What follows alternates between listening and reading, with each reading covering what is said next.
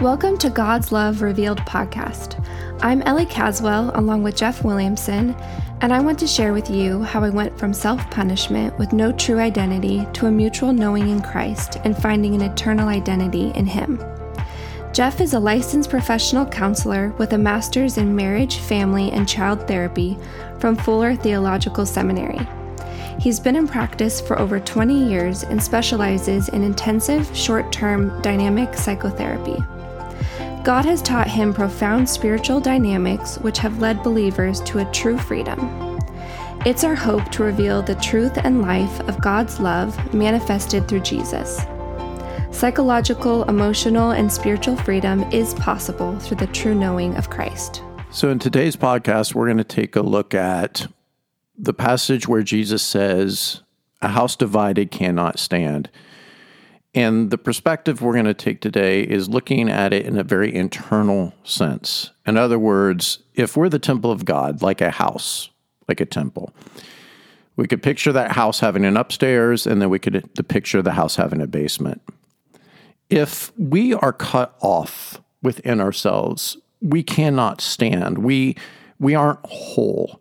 And what I want to show here is that that has huge implications when it comes to attaching meaningfully, having a meaningful whole attachment with Jesus and with one another. So I know I'm just laying this out in this intro.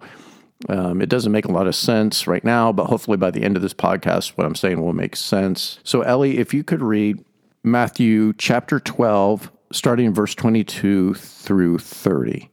Then a demon-oppressed man who was blind and mute was brought to him, and he healed him, so that the man spoke and saw. And all the people were amazed and said, "Can this be the son of David?" But when the Pharisees heard it, they said, "It is only by Beelzebul, the prince of demons, that this man casts out demons." Knowing their thoughts, he said to them, "Every kingdom divided against itself is laid waste, and no city or house divided against itself will stand. And if Satan casts out Satan, he is divided against himself. How then will his kingdom stand? And if I cast out demons by Beelzebul, by whom do your sons cast them out? Therefore they will be your judges. But if it is by the Spirit of God that I cast out demons, then the kingdom of God has come upon you. Or how can someone enter a strong man's house and plunder his goods unless he first binds the strong man? Then indeed he may plunder his house. Whoever is not with me is against me, and whoever does not gather with me scatters." Okay, so certainly the spiritual implication is talking about principalities here. I know that's the main interpretation, that you're either with Jesus and his kingdom or you're with Satan and his kingdom. But we also don't want to miss something else. Jesus is casting out a demon inside of a man. So there's something internal. There's this demon inside of the man. So let's picture it this way, that this man is a house, okay? And the upstairs of the man, so to speak, is who this guy really is.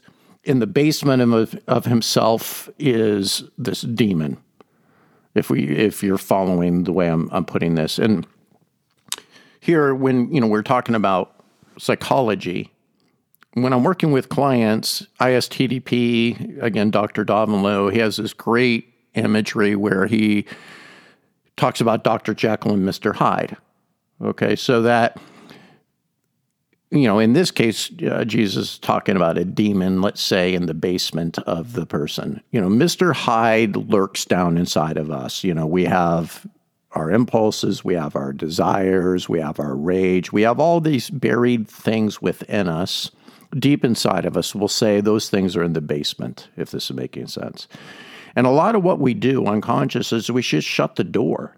We just shut the door to the basement. We just keep all of these things down within ourselves, our reactions to trauma.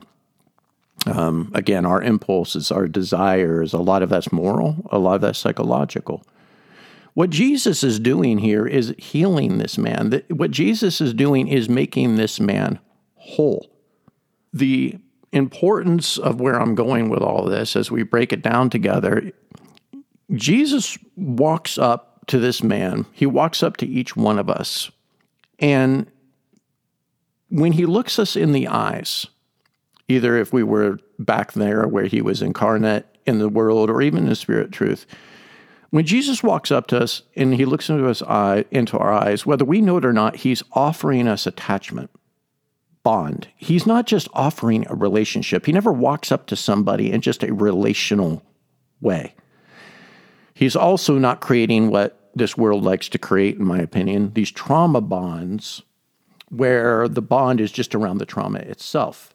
What Jesus is saying to this man is, let me offer you a bond where in your trauma, demon possession, whatever else, something will be cast out of you. He does this with people, you know, uh, with Mary Magdalene. He, he's the great physician that says, the bond you can have with me is going to cure the attachment trauma and any other trauma that you have. The, the, the bond, the attachment itself is the cure. So he is the cure. He is the living water. Now, what happens when you offer somebody an attachment bond is it mobilizes your pain, your trauma about not having the best attachment. It's mobilized by the attachment itself. So what's in the basement is going to come up.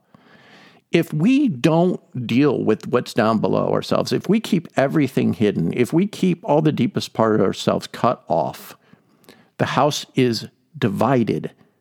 Jesus came to heal. Now, what the Pharisees say is the only way that this that Jesus is healing this person and making them whole by offering him attachment.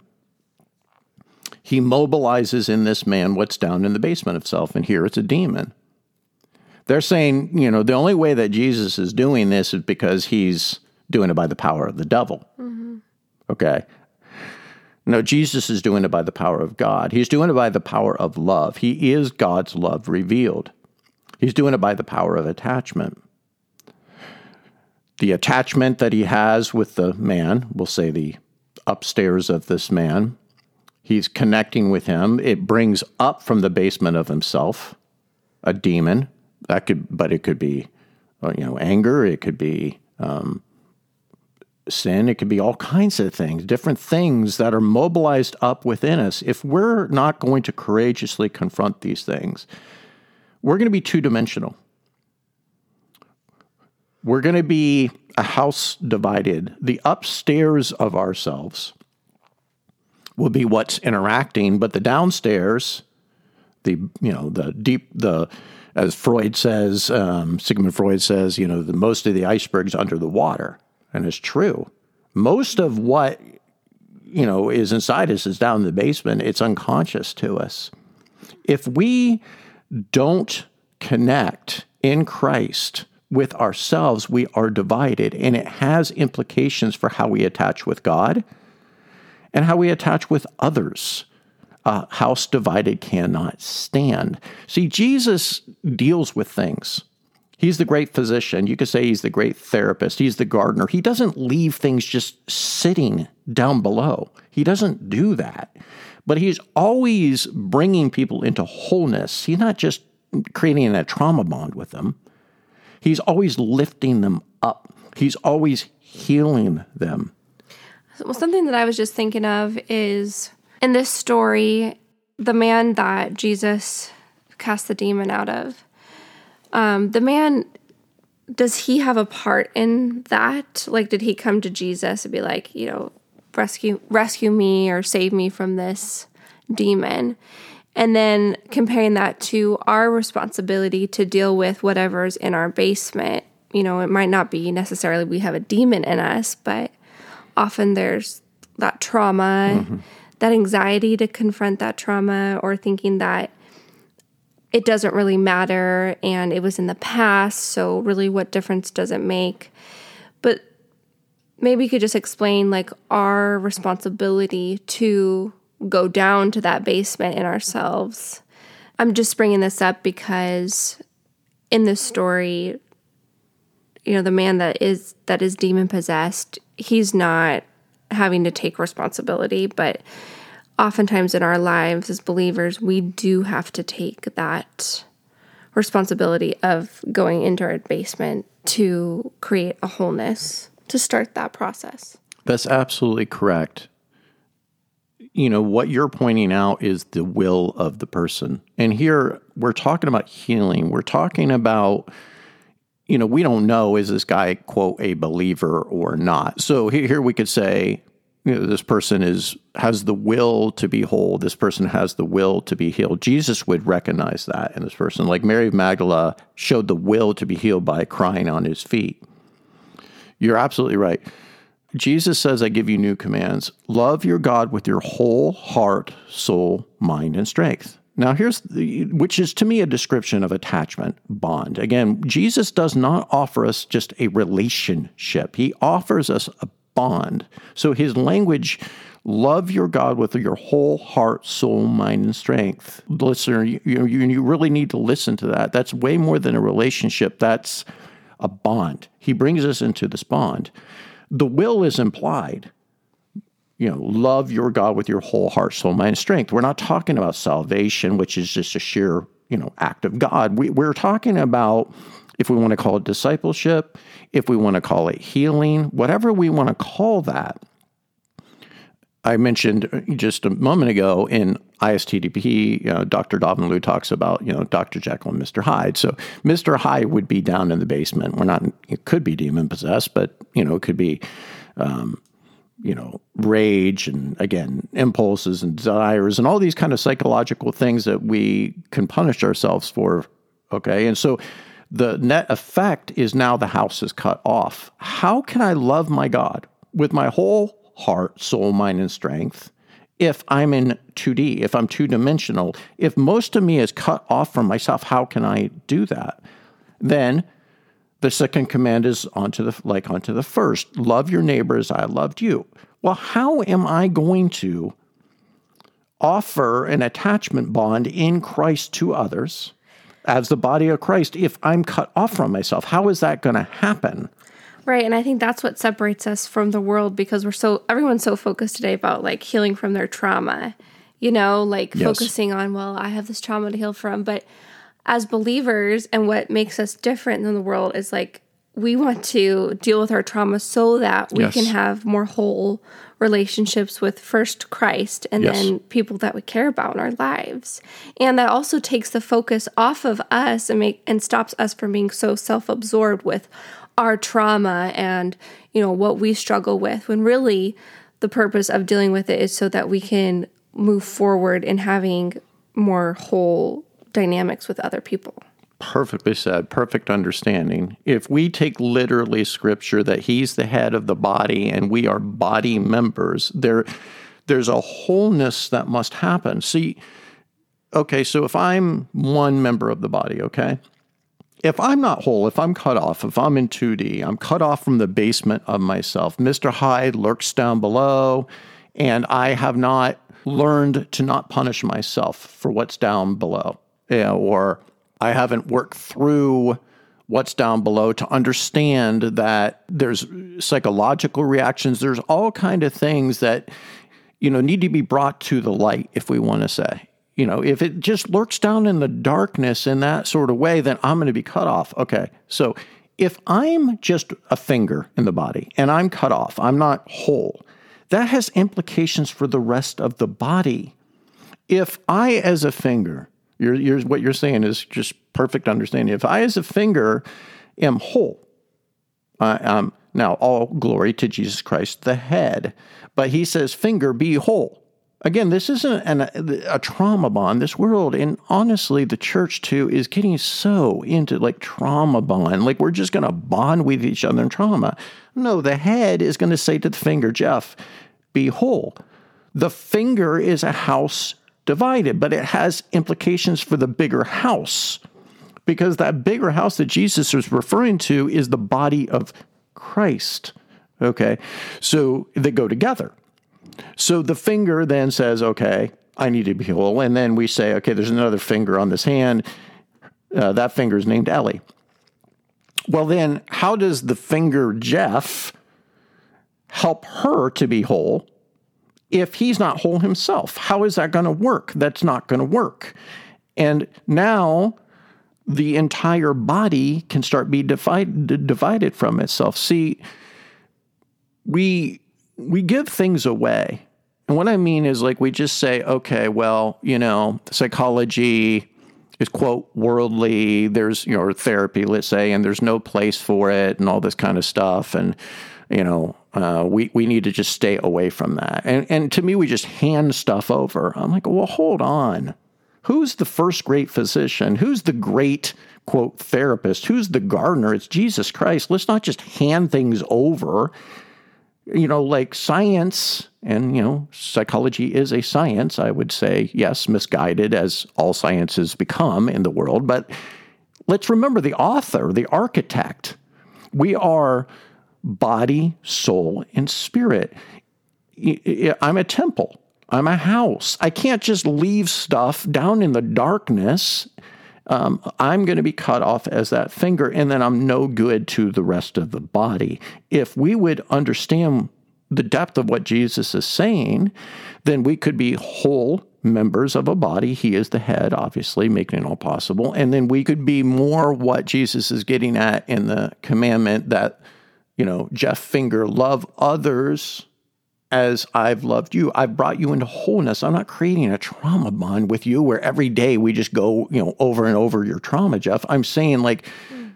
you know, that's not what we're creating. I'm, a, I'm creating an attachment bond that's up above your trauma. And by the way, people, here, when I say trauma, there's specific trauma, abuse, and, okay, but every specific trauma is evidence of an attachment trauma. Every one of us, to some degree, have this thing called attachment trauma, where yeah. attachments, right? Which that could be a whole that could be a whole podcast of its own. That's right. So Jesus, being the perfect attachment figure, is the cure to our attachment trauma. Right, and with all that you're saying, it's like we are called to have, like, this movement and this growth in our lives.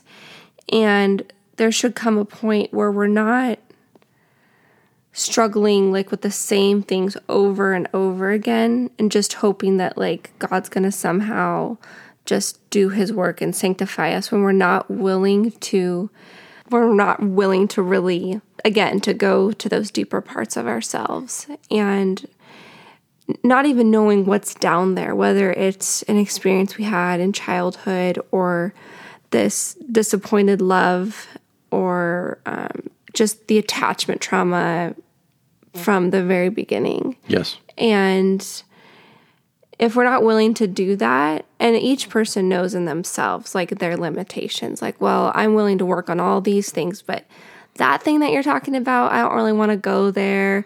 Like, I don't really want to, like, go into my anger problems. Or I don't really want to go into, like, my um, my O C D or my uh-huh. compulsive tendencies or my controlling tendencies.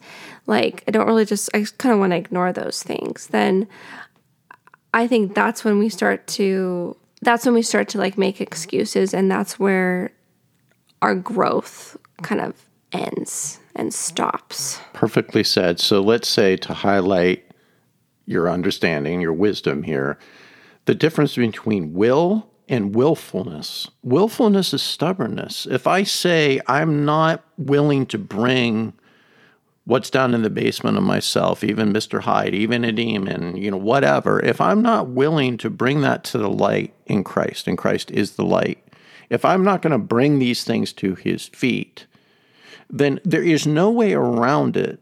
Listener, believer, listen to me. There is no way around it. If you're a toe, if you're an ear, if you're an eye, and you are two-dimensional, you're not whole, you're not three D, you are cut off. And that has implications for the rest of the body. This thing that we hear, and it really gets under my skin, that, oh, going and dealing with your stuff, you're you're you're becoming so self-absorbed, you know, we need to just put our trust in Christ and all these platitudes, okay? I get it. I mean, the field of psychology and therapy has earned it in the world, and even Christian counseling in a lot of cases. It's earned it. We're going to have these trauma bonds, and we're going to do this kind of thing. But just because it's gone that direction, there, let's not, we're not following the world. We're following Jesus Christ. What I mean is, let's look at the head. Jesus Christ walks up to people. He looks them right in the eyes. Whether they know it or not, his presence offers them attachment. He says to people, come to me, who are sorrowful and heavy laden. I'll give you rest. He uh, helped Mary of Magdala. He is helping this demon-possessed person. Jesus Christ, we have to watch Jesus, not the world. Uh, so how does someone like... you know, they, those examples, like they actually had Jesus to help them and to heal them. Yes. But how do we help one today, another? Yeah. How do we, like, if we know that, oh, I am, I am in two D, or you feel yeah. convicted of that, that there's things in yourself that you've been ignoring and pushing aside. Yes. Where do you go? Well, uh, one, me. You know, I'm just being silly, but I'm just one, you know, member of a body. But I mean, it's not like God leaves us bereft. There are there are so many people who have come, who are believers, who, you know, I walk with them down into the basement. You know, I walk down to the basement themselves, and then they can put things in perspective, and they don't have to fear them anymore. I'm doing that in the name of Christ, okay? And I'm making them aware of these things. You can't be cut off. And they come into this wholeness, and they come into... you know, I'm offering them, in a sense, the attachment in Christ, which leads them to Jesus in a new way. I mean, there's testimonies of this. So I'm just one small example um, in a specific way. But us doing the podcast right now, us, you know, getting this message out is another way. There's so many ways. The idea that we can get away with not being whole because we can psychology, all just into trauma and all this kind of stuff. It's like, no, no. No, because Jesus Christ was about healing. Jesus Christ was about wholeness. And we are a body bound together, as Paul says, bound together. If the toe is divided against itself, that has implications for the entire body. So it is not selfishness. It is not self-absorption. It is a duty. It's a responsibility.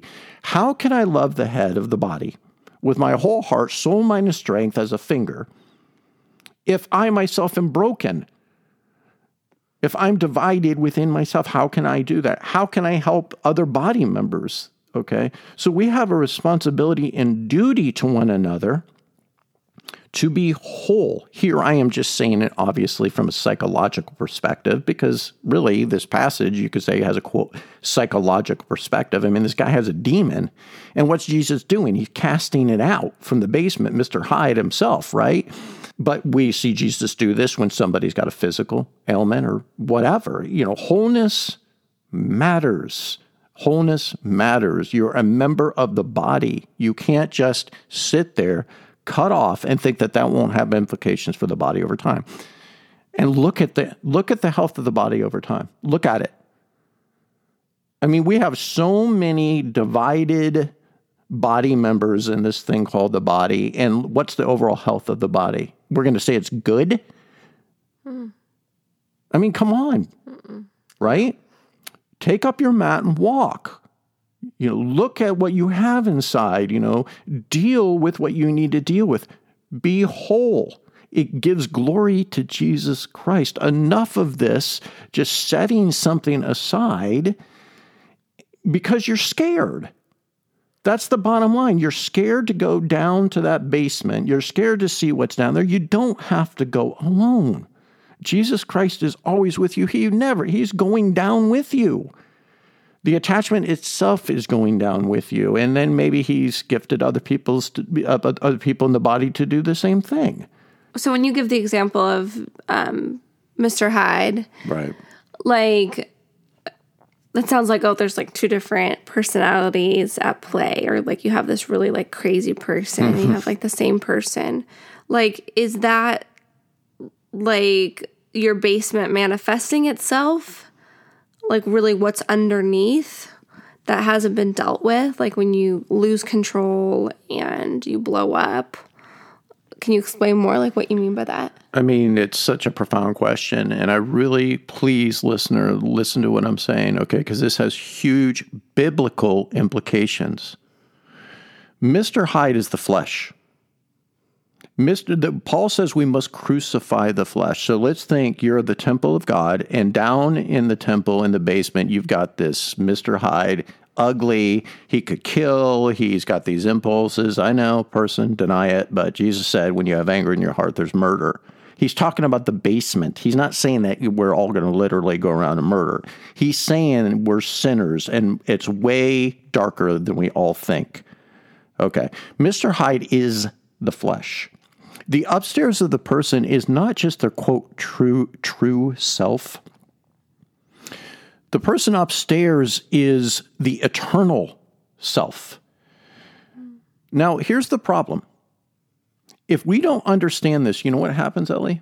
Hmm. We crucify the wrong part. What happens is punishment and deception comes up and it starts to crucify the person upstairs. Oh, you're such a loser. You're such a, we, you know, whether it's our own thoughts condemning us, as Paul says, our own conscience or Satan himself. Uh, you, Would you give the example of the queen and the servant? Or yeah, l- yeah, that's great. Okay, so let's say the queen in the temple would be the person, quote, upstairs. That's the one God made. Mister Hyde would be the servant, okay? The part that has come over into the temple and taken over. They lurk down below. And then they act like an imposter. imposter. So the servant himself can condemn the conscience. Paul says this, I won't even let my conscience condemn me. That, see, oh, Ellie, like, we crucify the wrong part. We we think that what we got to do is continue to mortify the person upstairs, the queen. No, we need to mortify Mister Hyde. We need to mortify the servant who's the imposter who's taken over the person that's downstairs. How do we mortify the person downstairs? We we bring that person to the light. We bring that imposter, the flesh, we bring that person to the light. Mister Hyde lurks in the darkness. That's where he gets power. We bring that person to the light. Then the queen can be free and she can rule the temple. The queen is the daughter of God. That's not the part that needs to be crucified. That's not the part that always needs to be get the lessons. Mm-hmm. That's the part who needs to be liberated. Liberated. Jesus came to set the captives free. And I love that perspective because it gives us a sense of, like, our true self. We don't have to be tied to that Mister Hyde or to that servant. Like, we can separate those yes. two parts of us yes. and, like, really find our identity and, like, really feel the freedom that we have in Christ. When we try to combine them, like, oh, I'm such a sinful, or I just need help with patience, or we just condemn ourselves yes. without knowing that there's a separation. Yes. Um. So, yeah, I just love what you're saying. You're, yeah, and this is why I personally don't like that you know, we're totally depraved. I don't like that. You, you know, we're not totally depraved. We, you know, we are sin. Now, Mister Hyde is totally depraved in every way, of course. You know, uh, Paul says the king in the temple, Paul says, it is no longer I that sin, because I am free in Christ. It is sin living in me. Yeah, Mister Hyde is a monster. He can do anything, okay? But I'm not totally depraved. You know, I have my eternal self that is being redeemed by Jesus Christ. Let's crucify the right part. And the way you crucify Mister Hyde is you put light upon him. And Jesus Christ is the light. His attachment is the light. That anything that's down in that dungeon, that's down below, which is the flesh and the imposter, okay? It's the fallen self. That part will shiver and screech when it meets Jesus Christ, because that part isn't just psychological. That part is spiritual. A house divided cannot stand. It is by the power of our Father in heaven and the Holy Spirit through Jesus Christ that commands Mister Hyde to die. Thank you for joining us today. If you found this podcast to be insightful, please subscribe to our show and share with someone who would enjoy listening. And we look forward to meeting here with you again soon.